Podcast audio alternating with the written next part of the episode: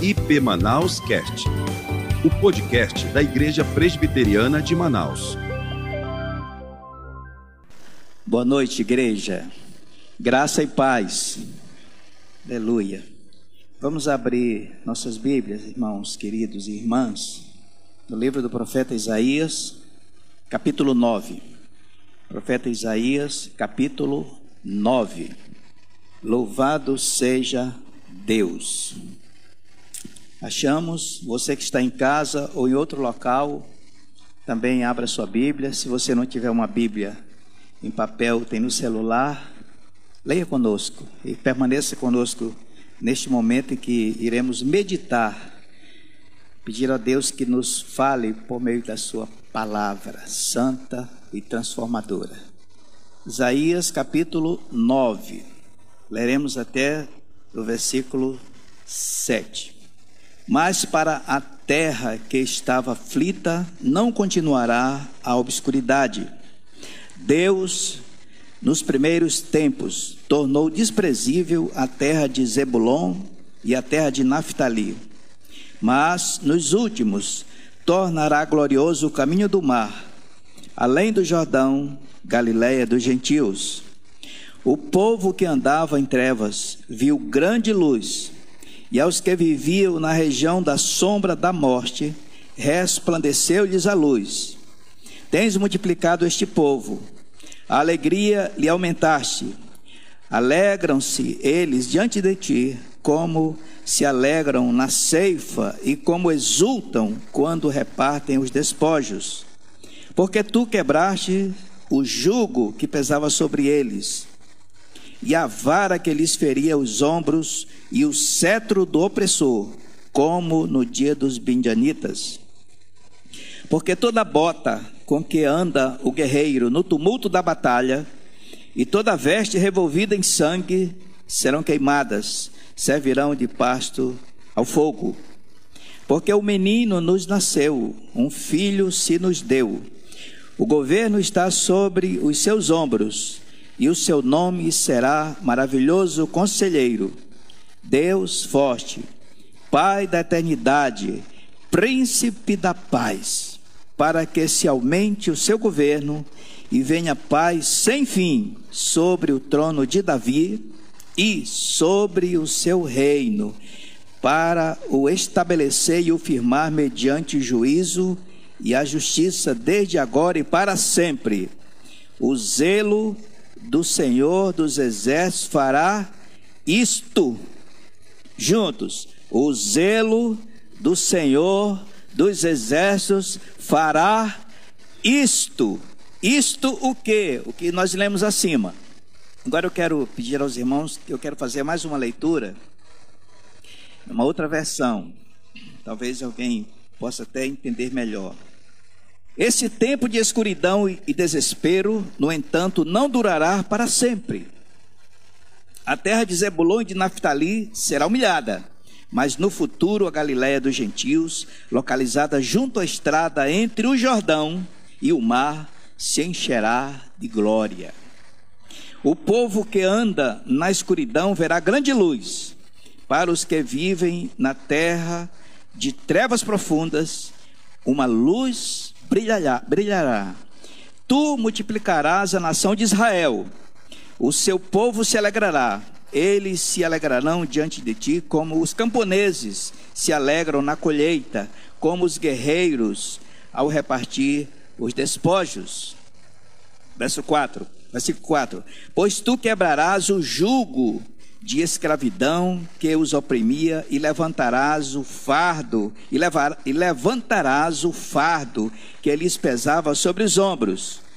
Quebrarás a vara do opressor, como fizeste ao destruir o exército de Midian. As botas dos guerreiros e os uniformes manchados de sangue das batalhas serão queimados, servirão de lenha para o fogo. Versículo 6. Pois o menino nos nasceu, um filho nos foi dado. O governo estará sobre seus ombros, e ele será chamado Maravilhoso Conselheiro, Deus Poderoso, Pai Eterno e Príncipe da Paz. Seu governo e sua paz jamais terão fim. Reinará com imparcialidade e justiça no trono de Davi, para todo sempre.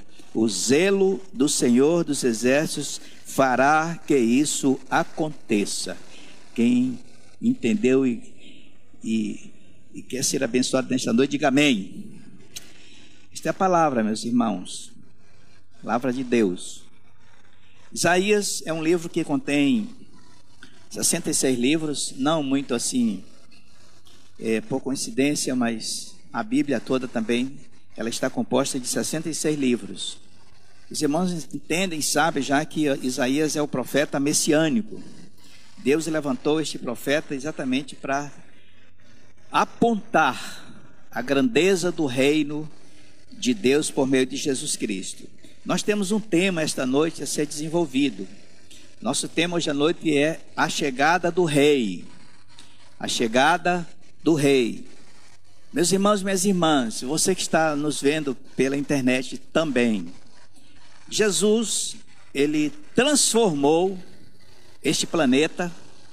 Quando ele aqui nasceu, viveu, sofreu, foi crucificado, foi morto, ressuscitou para nos dar vida e vida eterna.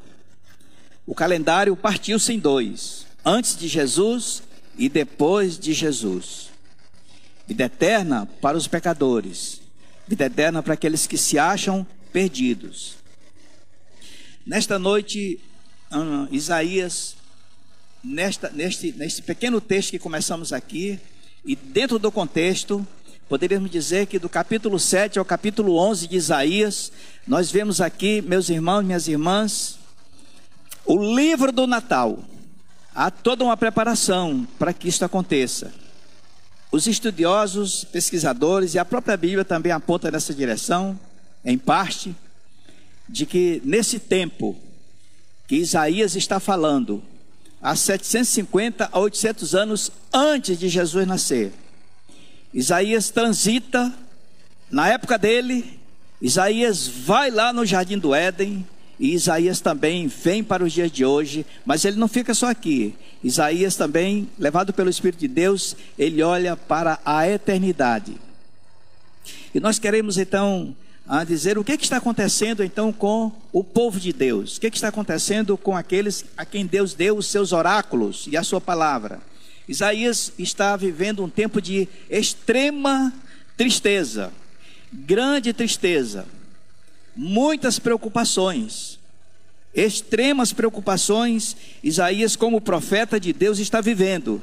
Não basicamente por ele, mas pela nação, pela fé dos hebreus, pela fé dos judeus. Ele está percebendo e vendo como os dois reis do norte, especialmente do norte e do sul, estão se distanciando de Deus, da fé. Nesse texto aqui, também nesta introdução, nós percebemos que Isaías, ele é tomado por Deus. No meio de tanta dor e tanta falta de fé, tanta idolatria, um afastamento, uma frieza. O reino do norte, Acás, fazendo aliança com o rei da Assíria, entregou os utensílios do templo para lá, para eles lá, numa expectativa talvez de abrandar o medo de serem invadidos por um outro povo. Isaías está observando isso. Isaías tem se colocado diante de Deus com certeza, e não é para menos, porque agora o rei assírio chamado Tiglate, ele invade e toma parte de Israel, pelo menos duas tribos. São as tribos de Zebulom e Naftali. Essas tribos, irmãos, elas estavam exatamente entre o rio Jordão e o mar. E ali era uma rota. Normalmente, todo tipo de guerra, todo tipo de ação, todo tipo de enfrentamento contra o povo de Israel, via de regra, começava exatamente pelas tribos de Naftali e Zebulom. Duas tribos sofredoras, duas tribos debaixo, muitas vezes, de perseguição, de guerras terríveis, de destruições, assim, indizíveis. Tudo por causa de aliança e desobediência. Desobediência de Israel com relação a Deus. Portanto, essas duas tribos agora estão escravizadas e tomadas completamente por este rei ou pela nação assíria. Isso aconteceu em torno de 733 a 734 a.C. Nós estamos vendo assim um pano de fundo. Conquanto Isaías seja o profeta que está em Judá, mas ele também é levado por Deus a envolver todo o Israel. E ele percebe o perigo, ele sabe que há um perigo iminente. Ele sabe que esse reino de assírio, ele está pronto e preparado com estratégias para invadir e tomar todo Israel, inclusive Judá. Judá é a descendência de Davi.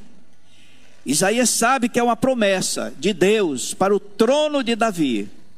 Então, nós percebemos então, pelo texto que vamos desenvolver daqui a pouco mais, que esta promessa, ela foi dada a Davi, e quando Deus promete algo, ele sustenta.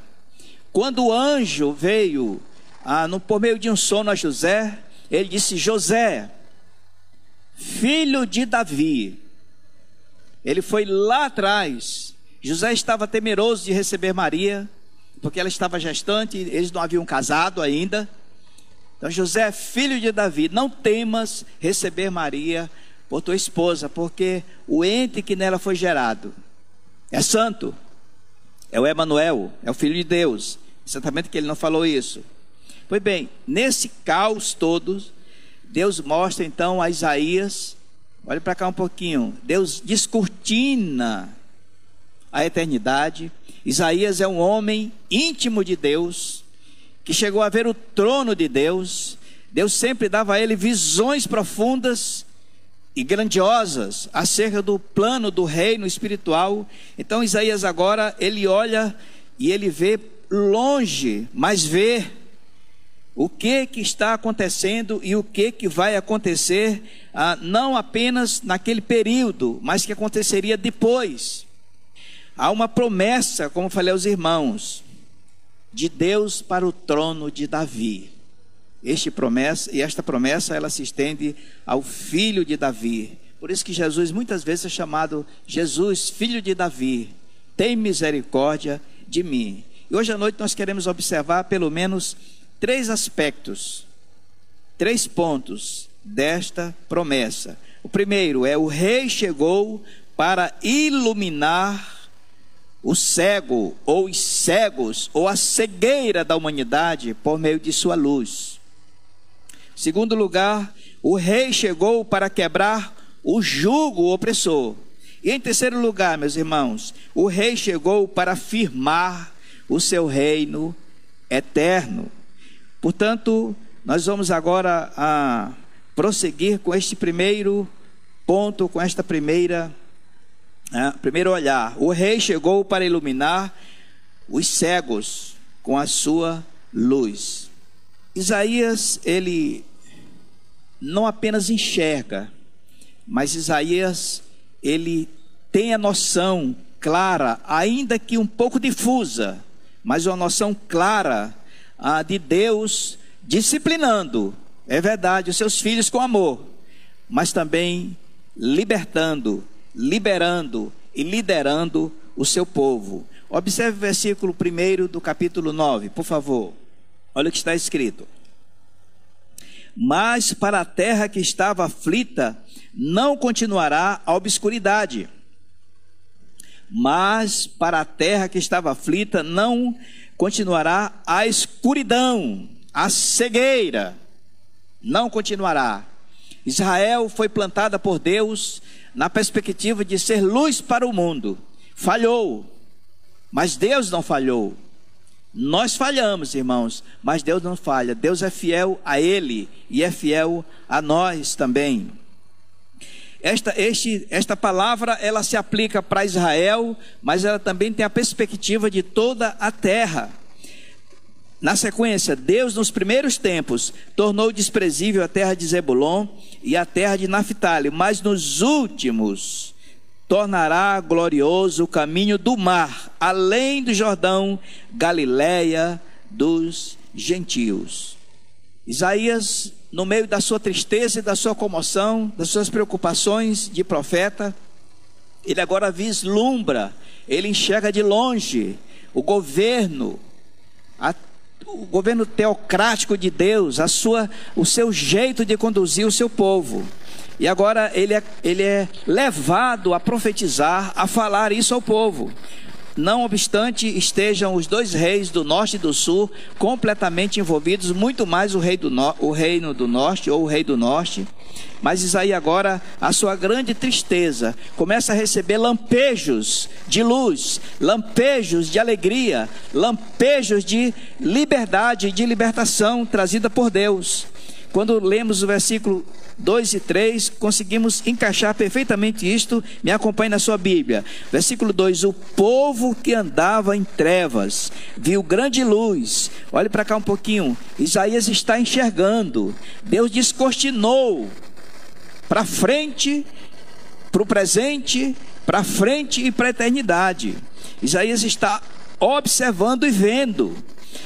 O povo que andava em trevas viu grande luz, e aos que viviam na região da sombra da morte, resplandeceu-lhes a luz. Meus irmãos, nós sabemos que a Bíblia, ela mostra a Deus pelo menos assim de três maneiras, que me vem aqui à mente. A primeira, Deus é luz. Deus é luz. Eu sou a luz do mundo. Quem me segue não anda em trevas. Também a Bíblia diz que o Senhor, que Deus, Ele é água. Eu sou água viva, que dessedenta o sedento. Mas também a Bíblia diz que Deus é amor. E amor eu não sei explicar, porque esse é o amor de Deus, é o amor ágape. Ele é amor. E Deus não está desprezando o seu povo. Você está hoje à noite aqui, você que está pela internet, muito provavelmente você tem sido, como Naftali e Zebulom, batido, sofrido, perseguido, subtraído, desolado. Mas creia, o Senhor, o Emmanuel, o Deus conosco, aquele que é o Natal verdadeiro, não lhe deixou. Nunca lhe desamparou. Ele está com você dia e noite. Aliás, a Bíblia diz que ele intercede por nós dia e noite à direita de Deus Pai. Portanto, levante dentro do seu coração, dentro do seu ser, a alegria de servir e de caminhar com Jesus. Naftali e Zebulom, região da Galileia. Os irmãos lembram que quando João Batista, em Mateus 12, 14 a 17. Aliás, poderíamos abrir para ficar melhor a leitura. Vai lá comigo, por favor. Abra Mateus capítulo 12, por gentileza. Versículo 12. Mateus 12, 12. Olha que está na sua Bíblia e nas nossas Bíblias. No dia seguinte, a numerosa multidão que viera à festa, tendo ouvido que Jesus estava a caminho para Jerusalém, tomou ramos de palmeira e saiu ao seu encontro, clamando: Hosana, bendito que vem em nome do Senhor, que é Rei de Israel. Jesus, tendo conseguido o jumentinho, montou-o, segundo está escrito: Não temas, filha de Sião, eis que o teu rei aí vem, montado em um jumento, em filho de jumenta. Seus discípulos a princípio não compreenderam isto. Quando, porém, Jesus foi glorificado, quando ele foi crucificado, quando ele entregou a sua vida, então eles se lembraram de que estas coisas estavam escritas a respeito dele e também dos que isso lhe fizeram. No capítulo 4 de Mateus, vá lá por favor, capítulo 4, versículo 12, também faz uma referência a este momento, não em Jerusalém, mas agora com relação a Galileia. 4:12. Ouvindo, porém, Jesus que João fora preso, retirou-se para a Galileia. João fora preso. Jesus sabia que João, agora o precursor, sairia de cena, mas entraria agora o Salvador, o Redentor, o Produtor, o Gerador de vidas, aquele que salvaria o seu povo dos seus pecados. E deixando Nazaré, foi morar em Cafarnaum, terra do conforto, situada à beira-mar, nos confins de Zebulom e Naftali, para que se cumprisse o que fora dito por intermédio do profeta Isaías. Vamos ler juntos, irmãos. Terra de Zebulom, terra de Naftali, caminho do mar, além do Jordão, Galileia dos gentios. O povo que jazia em trevas viu grande luz, e aos que viviam na região da sombra da morte resplandeceu-lhes a luz. Daí por diante, versículo 17, passou Jesus a pregar e a dizer: arrependei-vos, porque está próximo o reino dos céus. Aqui está a figura central do Natal. Natal é luz, é verdade, irmãos, mas não é uma luz qualquer. Deus é luz, mas um dia ele disse: haja luz. Esta luz que Deus criou a partir dele, não é ele, é a luz. Todos nós precisamos de luz. Se essa luz aqui for embora, nesse momento ficaremos aqui numa escuridão terrível. Rapidamente ligaremos os nossos celulares para amenizar a situação. Mas agora esta terra sofrida, é exatamente lá que ele vai receber o nome de Galileu, como que valorizando a recompensa do Deus eterno, colocando o seu filho como aquele que estaria agora no caminho, naquela passagem por onde passavam todas as nações, para todas as direções. Pois bem, ele é o caminho, ele é a verdade, ele é a vida. Uma referência gloriosa de trazer a Naftali e a Zebulom, região da Galileia, a presença da luz, a presença do Salvador, a luz eterna, a luz do mundo, que veio à terra para nos tirar das trevas, meus irmãos. Isaías viu aquela escuridão agora sendo trocada, substituída por uma grande e prodigiosa e eterna luz. Não apenas isso, mas também a alegria que estava proposta em trazer ao povo de Israel e a você e a mim, no decorrer das gerações, a salvação de Deus para aqueles que de fato compreendem o Evangelho. Portanto, meus irmãos, Zebulom e Naftali são especialmente honradas por Deus, honradas com a sua presença. Nesta noite eu quero dizer a você que está aqui e você que está pela internet: somente, preste bem atenção nisso, somente ver a luz não basta. Somente enxergar a luz é insuficiente. Precisa que a luz resplandeça na sua vida, na sua história, na minha vida e na minha história também. A Bíblia diz claramente que Deus, em Cristo Jesus, nos transportou do império das trevas para nos plantar no reino do Filho do seu amor. Este é o resultado desta luz. Isaías chega a dizer que Jesus iria ver, iria presenciar, iria saborear, iria se alegrar ao ver o fruto do penoso trabalho da sua alma naquela cruz, quando todos aqueles que são seus eleitos estariam com ele naquela cruz.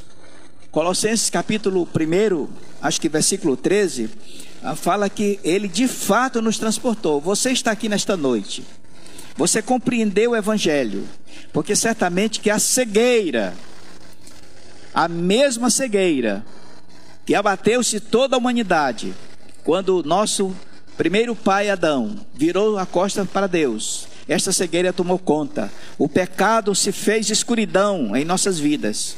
Daí para frente não fazia mais sentido absolutamente nenhum relacionamento com Deus. Mas foi ele que veio, foi ele quem abriu o seu entendimento e o meu entendimento para dizermos: sim, Senhor, eu sou pecador, eu preciso de salvação da minha vida. Nesta noite eu quero... Alguém já leu um livro de um homem chamado José Saramago? Vou contar aqui rapidamente. Esse livro, ele foi depois transformado em um filme. Esse autor nos dá conta de que, no desenrolar do filme, um certo homem, ele está dirigindo o seu carro, para num sinal, e de repente vem uma cegueira, e ele não enxerga mais nada. Ele agora está cego. E daqui a pouco mais uma pessoa, mais outra, também começam a ter contato com ele e vão ficando cego. As autoridades rapidamente fazem uma manobra e colocam eles todos no hospital, no local fechado só para eles. E outras pessoas também chegam ali que tiveram contato com ele. Parecia uma epidemia, não uma pandemia, mas uma epidemia. Essas pessoas agora estão fechadas dentro daquele hospital e no convívio uns com os outros, completamente cegos, não estão enxergando nada. Ainda assim, alguns estavam dispostos a tripudiar sobre o outro. Uns estavam dispostos a tirar vantagem dos outros. Rapidamente se irritavam uns com os outros, todos sem enxergar. Mas o seu aloprado interior, desassombrosamente ofensivo contra os outros, contra o semelhante. Muito bem, mas no meio dessa situação toda, há uma mulher, há uma senhora que está observando aquela situação. E ela não entende como é que aquilo acontece. Finalmente, depois de um tempo, ela está analisando tudo aquilo e ela sai daquele hospital. Quando ela sai daquele hospital, que chega na rua, ela percebe que toda a cidade está cega. Toda a cidade não enxerga mais nada. Agora tomou conta da cidade toda. Pois bem, meus irmãos, foi exatamente isso que aconteceu lá no Éden. Quando tudo era luz, era o paraíso, de repente a cegueira se abateu. Israel do norte, Israel do sul, Judá, está vivendo um tempo de cegueira, de escuridão, completa escuridão. Nesta noite eu quero dizer a você que está aqui, você que está pela tela também, nos vendo pela internet, um convite para você. Esse convite é para mim também. Quero convidar você a clamar por Jesus, clamar pelo Filho de Deus, clamar pelo perdão de seus pecados. Mas fazer isso, irmãos, fazer isso, convidado querido que está aqui nesta noite, fazer isso você que está pela internet, que ainda não teve uma experiência de transformação de vida, fazer isso radicalmente, sinceramente. Hoje é o tempo, não há muito tempo mais pela frente, hoje é o tempo. A Bíblia diz que se hoje ouvires a voz do Senhor, não endureçais o coração. Esse é o tempo. Em segundo lugar, meus irmãos, o rei chegou para quebrar o jugo do opressor. Quero convidá-los a que leamos os versículos 4 e 5. Porque tu quebraste o jugo que pesava sobre eles, a vara que lhes feria os ombros, e o cetro do seu opressor, como no dia dos Midianitas. Versículo 5. Porque toda bota com que anda o guerreiro no tumulto da batalha, e toda veste revolvida em sangue, serão queimadas e servirão de pasto ao fogo. O resultado da cegueira é exatamente uma vida em guerra, em conflito interno e conflito externo com as pessoas. Israel, eu quero convidar você a abrir no capítulo 8, apenas uma pequena parte aqui do contexto do que nós estamos considerando. Isaías capítulo 8, veja aí, não vou ler todo porque é um pouco longo, mas eu quero que você leia comigo no versículo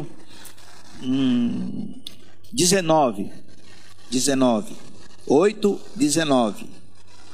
19, poderia ler um pouco atrás ainda,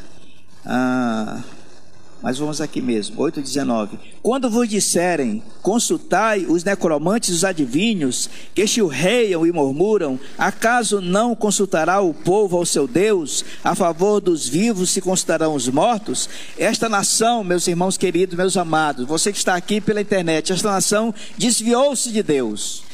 Haviam consultas a necromantes, a adivinhos. O rei já não governava mais sob a orientação do Espírito de Deus. Procuravam recursos nos adivinhos ou no próprio entendimento, estribado no seu próprio entendimento. A cegueira tomou conta. Os conflitos estavam chegando.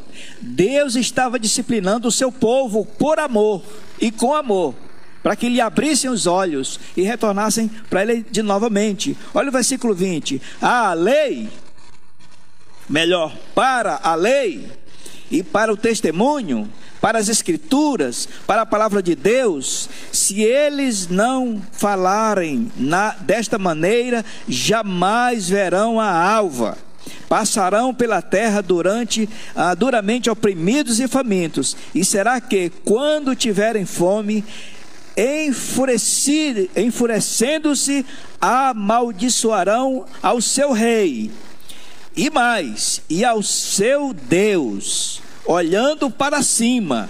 Vejam a arrogância, a pedância de um povo que está cego, de uma pessoa que está cega. Isso pode acontecer até conosco, irmãos. Quando começamos a ter dificuldades e conflitos, começamos a achar que Deus já não está mais nos olhando, que Deus nos abençoa mais, que já perdemos até a salvação, e aí começamos a entrar em uma vida disforme daquilo que Deus já nos deu em Cristo Jesus. Mas versículo 22, olharão para a terra, e eis aí angústia. Olharão para a terra, e eis aí escuridão.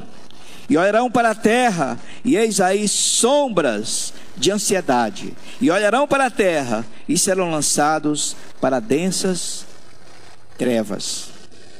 Volte para o capítulo 9, por gentileza.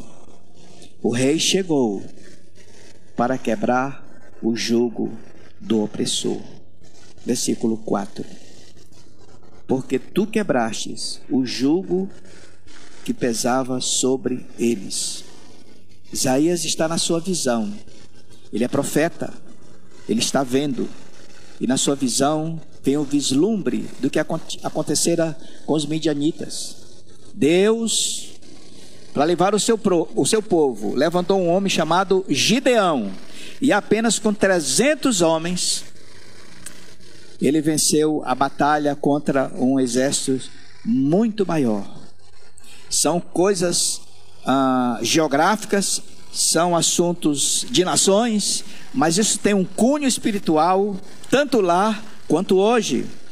Porque tu quebraste o jugo que pesava sobre eles, a vara que lhes feria os ombros, e o cetro do opressor, como nos dias dos midianitas. Os midianitas foram literalmente liquidados por Deus, usando um homem medroso, mas levantado por Deus, que entendia que não poderia vencer.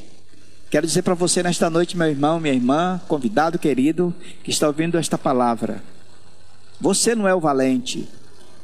O valente é o Satanás, mas o mais valente é Jesus. E a Bíblia diz que quando o mais valente prende o valente não solta mais. Portanto, o medo, ele pode vir, mas coloque os seus olhos em Cristo. Coloque os seus olhos no Emmanuel. Coloque os seus olhos naquele que era, que é e que há de vir, e é o mesmo ontem, hoje e será eternamente. E foi ele quem chamou você. Foi ele quem salvou você, foi ele quem tocou na sua vida. Não estaríamos aqui, irmãos, se o Espírito de Deus não tivesse nos convencido primeiro do pecado, para entendermos a justiça e sermos tirados do juízo eterno. Sem isso, estaríamos ainda completamente na cegueira. Versículo 5. Porque toda bota com que anda o guerreiro no tumulto da batalha, meus irmãos, minhas irmãs, quantos de nós nos metemos de vez em quando nas botas e entramos nas batalhas, uns contra os outros, às vezes em família mesmo, pais, mães, no trabalho, colega de trabalho. Nos armamos, nos tornamos guerreiros de botas e entramos no tumulto. Não vivemos a paz. E na paz da batalha, guerreiro no tumulto da batalha, e toda veste revolvida em sangue serão queimadas, servirão de pasto ao fogo. Isaías está dizendo, ele está olhando e ele está crendo que toda aquela situação até poderá ocorrer de Judá ser tomada pelos assírios. Mas a sua convicção agora é que esta batalha, esta desgraça será paralisada completamente. Mas ele está olhando para frente também. Ele está olhando para o reino de Cristo. Depois de feito todas as coisas, novos céus e nova terra, quando o leão pastará com o cabrito, e um não comerá mais o outro. Toda batalha, todo tumulto agora serão eliminados, e toda veste de sangue, toda arma, toda metralhadora, todo fuzil, toda raiva, toda ira, toda bronca serão queimados a fogo. Não existirão mais. Portanto, observamos aqui que há pelo menos três aspectos do opressor, desse jugo opressor. O primeiro deles é o jugo do pecado. Jugo do pecado. Há um reino de escravidão e de escravos do pecado e dos pecados. Um dia estivemos nele, mas a terra inteira ainda vive em grande parte na sombra da escuridão, na cegueira e distanciado de Deus, calçado com as suas botas, em franca guerra. Nem preciso explicar muito, porque os irmãos assistem televisão e também internet e percebem como as coisas são desenvolvidas. Abra a sua Bíblia aí, por favor, em João capítulo 12. Vamos lá rapidinho. João capítulo 12, por gentileza.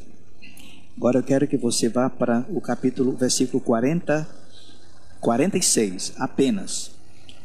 46 apenas. E 47. Achamos? 44. E Jesus clamou dizendo: quem crê em mim, não em mim, mas naquele que me enviou. E aquele que vê a mim, vê aquele que me enviou. Eu vim, versículo 46, como luz para o mundo, a fim de que todo aquele que crê em mim não pereça nas trevas. Significa dizer que sem Jesus, todos perecerão nas trevas, irremediavelmente. Versículo 47, se alguém ouvir as minhas palavras e não as guardar, eu não o julgo, porque eu não vim para julgar o mundo, e sim para salvá-lo. Só Jesus tem poder de quebrar o jugo e nos livrar, e livrar o pecador da escravidão ao pecado e de cometer tantos pecados. Só Ele, que é luz, tem poder para nos iluminar e derrubar toda a cegueira e nos tirar das trevas, do império das trevas, para o reino que é dele mesmo. Segundo lugar, irmãos, o jugo da lei. O jugo da lei, para quebrar o jugo do opressor. O jugo da lei, a sentença contra o escrito de dívida. E a Bíblia diz que há um escrito de dívida nosso, e que já foi, esta nota promissória já foi paga e foi até rasgada. Isso está em Colossenses capítulo 2, versículo 14, irmãos, lembram do texto que nos diz claramente que, tendo cancelado o escrito de dívida que era contra nós, encravando-o na cruz, e colocou publicamente, triunfou dos principados e potestades, triunfando sobre eles, colocando debaixo dos seus pés. Só Jesus pode fazer isso. Isaías está contemplando essa perspectiva, esta verdade, esta realidade. Isaías agora vai pregar para o seu povo. Vai dizer, olha, as nações, as duas nações, os dois reinos estão nessa situação. E certamente que nós não temos tempo de ler aqui, se tivesse, leríamos. Arrependam-se, porque este é o espírito do Natal. É possível que alguém receba um cartão hoje ou amanhã ou daqui a pouco mais. Para você eu estou desejando luz, luz, luz e luz. Não é, Marisol? Mas que luz? Deus é luz. E Ele quer ser a sua e a minha luz. Isto é Natal. Eu quero dizer assim com muita alegria, meus irmãos. Chegou o Natal. Meus irmãos, chegou o Natal. Chegou o Natal. Chegou o Rei. Chegou a criança. Vamos andando um pouco mais. Em terceiro lugar, o jugo do próprio Satanás, que tem oprimido mentes e corações, inclusive de crentes, de irmãos nossos. Opressão, tormento, dificuldade, inclusive de ler a Bíblia. Jesus disse em Mateus 11, 28, vinde a mim todos que estáis cansados e sobrecarregados, e eu vos aliviarei. Tomai sobre vós o meu jugo. Aprendei de mim que sou manso e humilde de coração. Não sei que jugo está sobre você, nem preciso saber. Eu só preciso crer e dizer a você nesta noite: não importa o tamanho desse jugo, não importa o peso desse jugo, não importa a pressão desse jugo. Jesus quebra todos eles e lhe traz libertação, liberdade e alegria. Alegria de servi-lo, alegria de caminhar com Ele. Seja qual for o jugo, Ele quebra e liberta aqueles que lhe pertencem, porque Ele já venceu tudo isso naquela cruz, por você e por mim. Ouça isso. Tome hoje o jugo e o fardo de Jesus Cristo para você. Ah, pastor, como é que eu vou fazer isso? Como é que eu faço isso? Você quer experimentar uma libertação 100%? Tome hoje, pela fé, o jugo e o fardo. Jesus disse, tomai sobre vós o meu jugo. Jugo, irmãos, na vida do camponês, é aquela canga que é colocada sobre o pescoço do boi e do outro boi. Aí tem um varão que vai para trás, não é isso, pastor Miguel? E aí lá atrás está a carroça. Então alguém olhando para esse texto entendeu o seguinte, que quando Jesus disse, tome sobre você o meu jugo, Ele está dizendo, meu filho, minha ovelha, meu boi, você é pequeno, mas eu sou o boi maior. E eu já estou com o meu pescoço debaixo do jugo desse lado. Entra desse lado aqui, porque eu sou o boi maior. Eu sou o boi que tem força. Eu sou o boi que puxa o peso. Eu sou o boi que leva o peso. Eu sou o boi que leva a carroça. Você vai comigo aqui para aprender. Você é meu aprendiz, meu discípulo. Venha caminhar comigo. Aí, irmãos, não tem peso, porque Ele leva o peso todo. Ele tira o peso. Ele leva as cargas da vida no seu e no meu lugar. E Ele nos ensina como trilhar pelas veredas difíceis, pelos pedregulhos, pelos atoleiros da vida. O Senhor quer que nós vivamos, meus irmãos, livres. Livre do medo, livre das acusações dos pecados, livre da vergonha. O apóstolo Paulo entendeu isso tão claro que ele diz, o viver para mim é Cristo. O restante eu não vou dizer ainda não, porque pode ser que alguém queira ir já. Aí não fica bem. O viver para mim é Cristo e o morrer é lucro.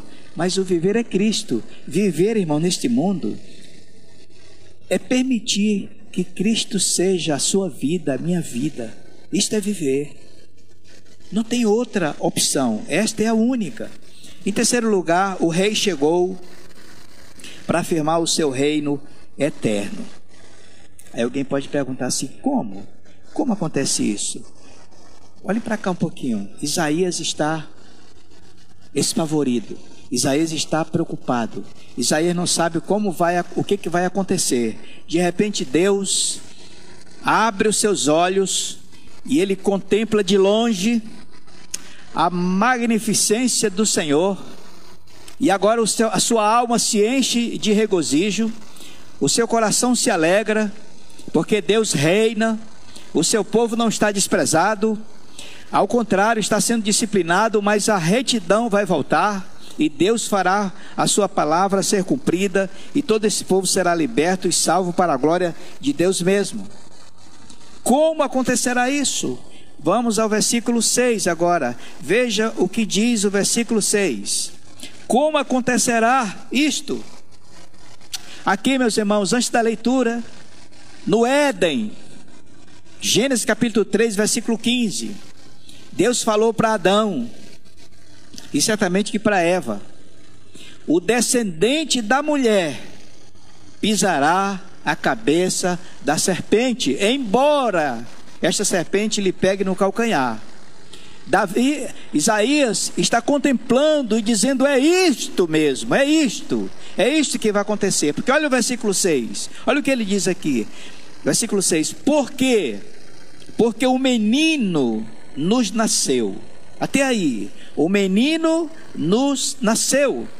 O menino é um homem, é um ser humano, é do gênero humano, ele é Deus, mas ele vai nascer como um menino, um homem, uma pessoa de carne e osso, que tem sangue, respira e come, e precisa dormir e vestir roupa. O menino nos nasceu, ou seja, o menino nasceu para nós, um filho se nos deu. Este filho agora é o lado divino de Jesus, o Filho de Deus encarnado, nascendo da Virgem Maria, por obra do Espírito Santo. É o Filho, 100% Deus e 100% humano. Porque o menino nos nasceu, um filho se nos deu. Está se cumprindo aqui a palavra de Deus dada lá no Éden para Adão e Eva. Isaías é despertado, porque ele percebe que vai nascer uma criança. No entendimento de Isaías, meus irmãos, faz todo sentido. Mas quem daquelas autoridades? Isaías é o pregador que diz assim: quem vai crer na minha pregação? Quem daquela cidade vai entender? Uma criança. É uma criança que vai salvar Israel, vai livrar Israel das garras dos assírios e de outros povos que também estavam fumegando para segurar e escravizar Israel por causa de sua desobediência. Uma criança. Mas na sequência diz assim: o governo está sobre os seus ombros. Mas sobre os ombros de uma criança, isso não há entendimento. E o seu nome, vamos ler juntos? Será Maravilhoso Conselheiro.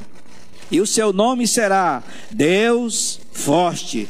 E o seu nome será Pai da Eternidade. E o seu nome será Príncipe da Paz. Isaías sabe que se trata de um homem, é o Messias falado, o Messias anunciado, o Messias prometido. É ele quem Isaías está contemplando, e é a ele que Deus está revelando por meio desta visão que ele está tendo. O seu nome, o poder está no seu nome. O nome dele é Maravilhoso Conselheiro, maravilhoso, aquele que do nada ele cria, aquele que transforma água em vinho, aquele que tem poder de perdoar pecados, aquele que cura, aquele que salva, aquele que perdoa pecados. Mas não é só isso, é aquele também que é a sabedoria em carne e osso, aconselhando, ensinando, aplicando a sua graça e sua misericórdia na vida dos perdidos, dos desvalidos. Ele não veio para julgar, ele veio para salvar. Quando lemos Provérbios, meus irmãos, minhas irmãs, nós estamos lendo a sabedoria. Quando você lê Provérbios, você percebe que sabedoria lá é com S maiúsculo, entendimento lá é com E maiúsculo. Está se referindo à pessoa de Cristo. Ele é a sabedoria, Maravilhoso Conselheiro. Que mais? Deus Forte. Ah, mas essa fala era conhecida, porque eles foram arrancados por braço e mão forte de Deus do Egito, de maneira miraculosa, 10 pragas sobre aquele faraó, e ele rendeu-se e liberou o povo, e esse povo passou pelo Mar Vermelho. É por isso que nós estamos aqui, glória a Deus. Que mais, irmãos? Pai da eternidade, olha para cá, meu irmão e minha irmã, você que está me vendo pela tela, você sabe quem é Jesus? Ele é o Pai da eternidade. Ele é o Pai da eternidade. Eternidade não tem fim, não tem começo nem fim. Pois bem, Jesus, aquela criança, é o Pai da eternidade. Perceba, irmãos, que quando essa criança estava com 12 anos, nas festas, uma delas, ele ficou no templo. E lá pelas tantas, José e Maria perceberam que ele não estava de volta. Voltaram. Ele estava entre os doutores. E o texto diz, meus irmãos queridos, que aqueles doutores, PhDs do Antigo Testamento, em Bíblia, no Antigo Testamento, estavam boquiabertos, admirados da sabedoria de um garoto de 12 anos. Claro, ali estava o maravilhoso conselheiro, Deus forte, Pai da eternidade e o príncipe da paz, o príncipe da paz. Versículo 7, para que se aumente o seu governo e venha paz sem fim, paz sem fim. Esta paz sem fim, olhe para cá, é a paz que excede a todo entendimento. Ele é a nossa paz. Seja a paz de Cristo e o Cristo da paz, o árbitro do vosso coração, a qual foste chamados e sede agradecidos. Colossenses capítulo 3, versículo 15, acho.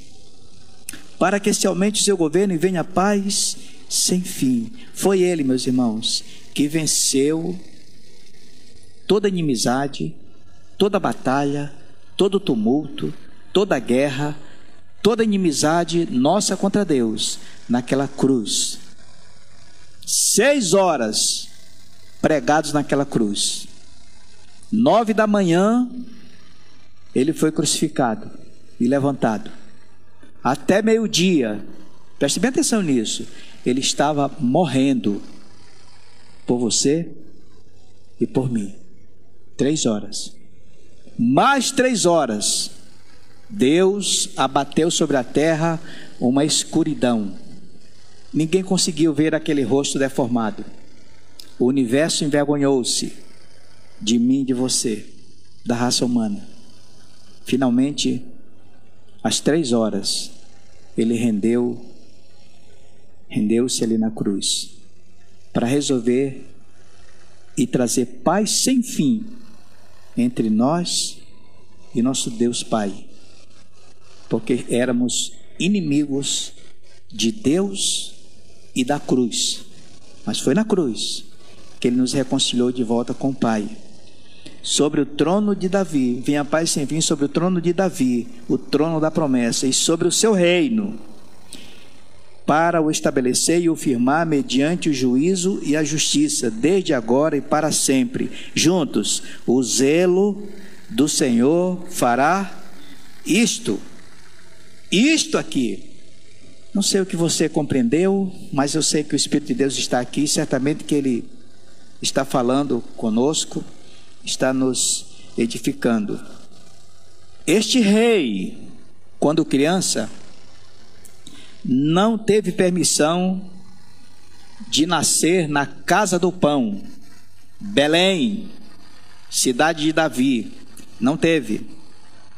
As famílias não receberam, as pessoas não receberam, as hospedarias não receberam. Ele foi nascer fora da cidade e deitado em uma manjedoura. Ninguém o quis.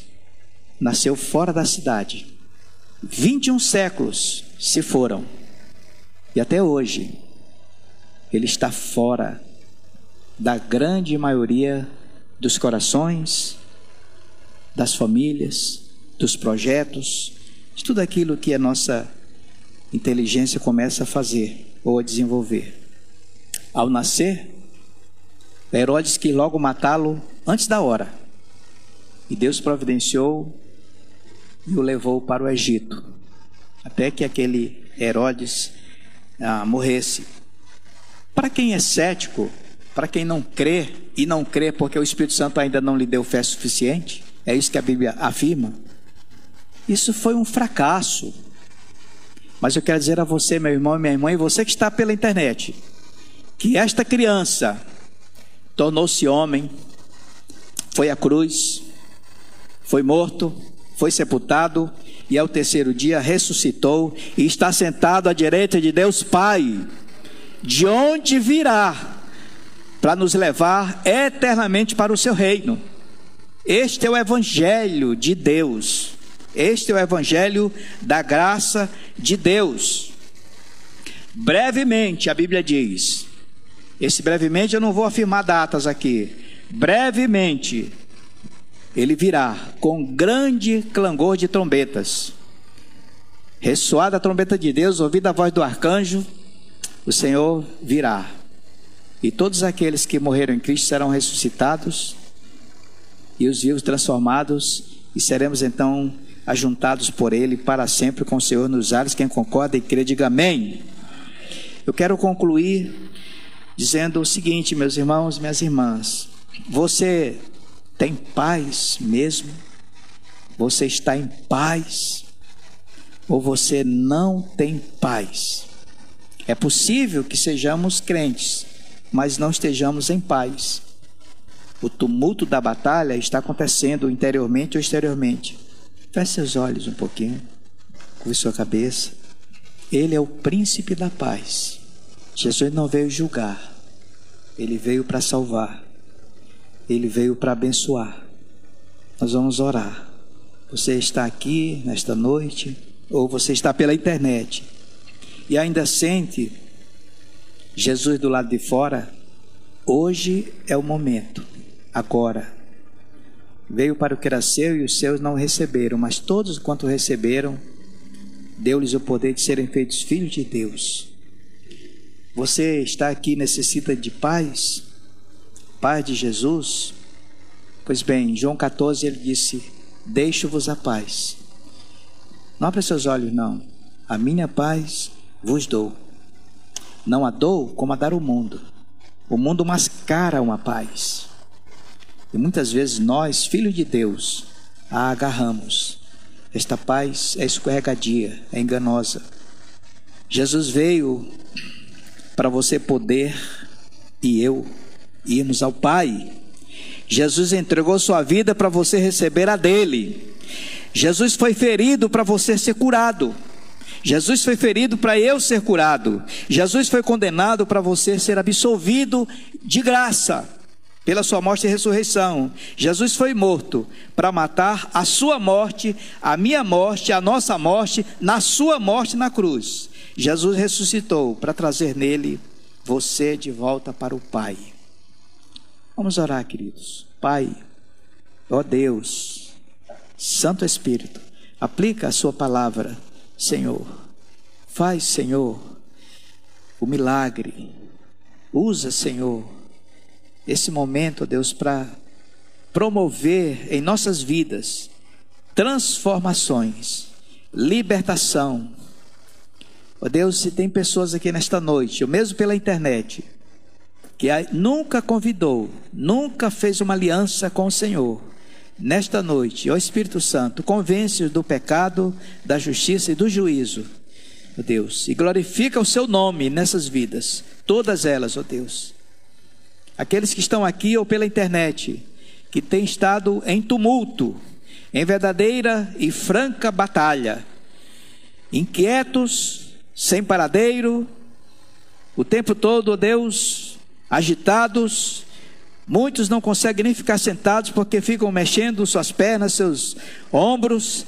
Pai, em nome de Jesus, traz a sua paz sobre esses amados e amadas.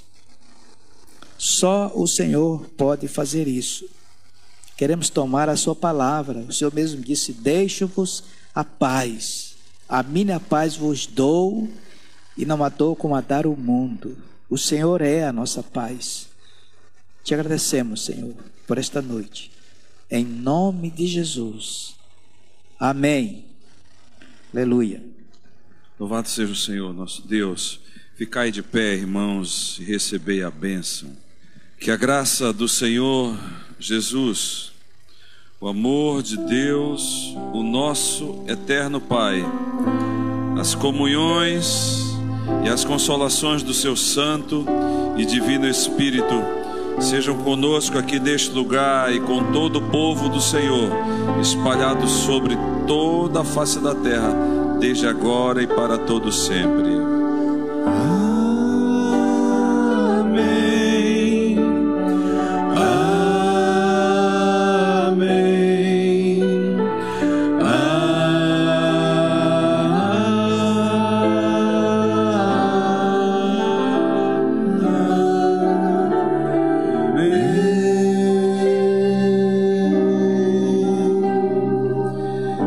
Abençoe.